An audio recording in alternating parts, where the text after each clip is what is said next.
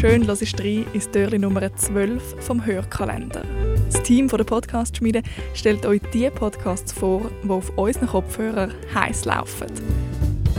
Mein Name ist Annik Leonhardt und ich habe heute einen dabei, wo einem vielleicht einmal helfen könnte bei einem Musikquiz.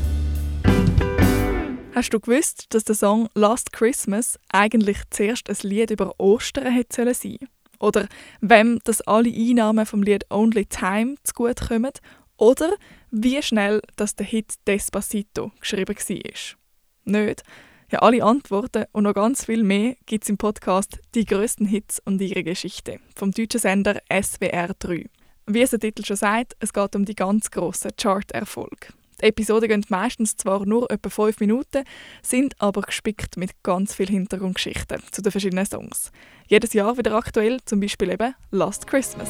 Der Gedanke von Whams damaliger Plattenfirma, her mit einem Weihnachtshit. Und George Michael hatte zufällig einen in der Schublade. Komponiert hat er den Song nämlich schon 1983 mit 19 Jahren in seinem Kinderzimmer, während Wham-Kollege Andrew Ridgely bei George Michaels Eltern auf dem Sofa saß und Fußball guckte. Angeblich hat George im November 1984 dann lediglich den Text des bereits fertigen Songs namens Last Easter umgeschrieben, indem er ihn an Weihnachten und die Jahreszeit anpasste.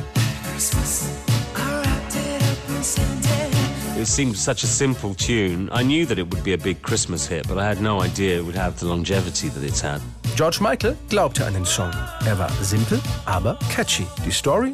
Eine unglückliche Liebesgeschichte. Was sonst? Wenn du willst wissen wie viel Geld das der George Michael jedes Jahr noch mit dem Hit verdient, dann lohnt es sich zum Reinhören. Die grössten Hits und ihre Geschichte wecken Erinnerungen und zeigen, wie weltbekannte Musik entsteht und was sie alles kann auslösen kann. Der Hörkalender.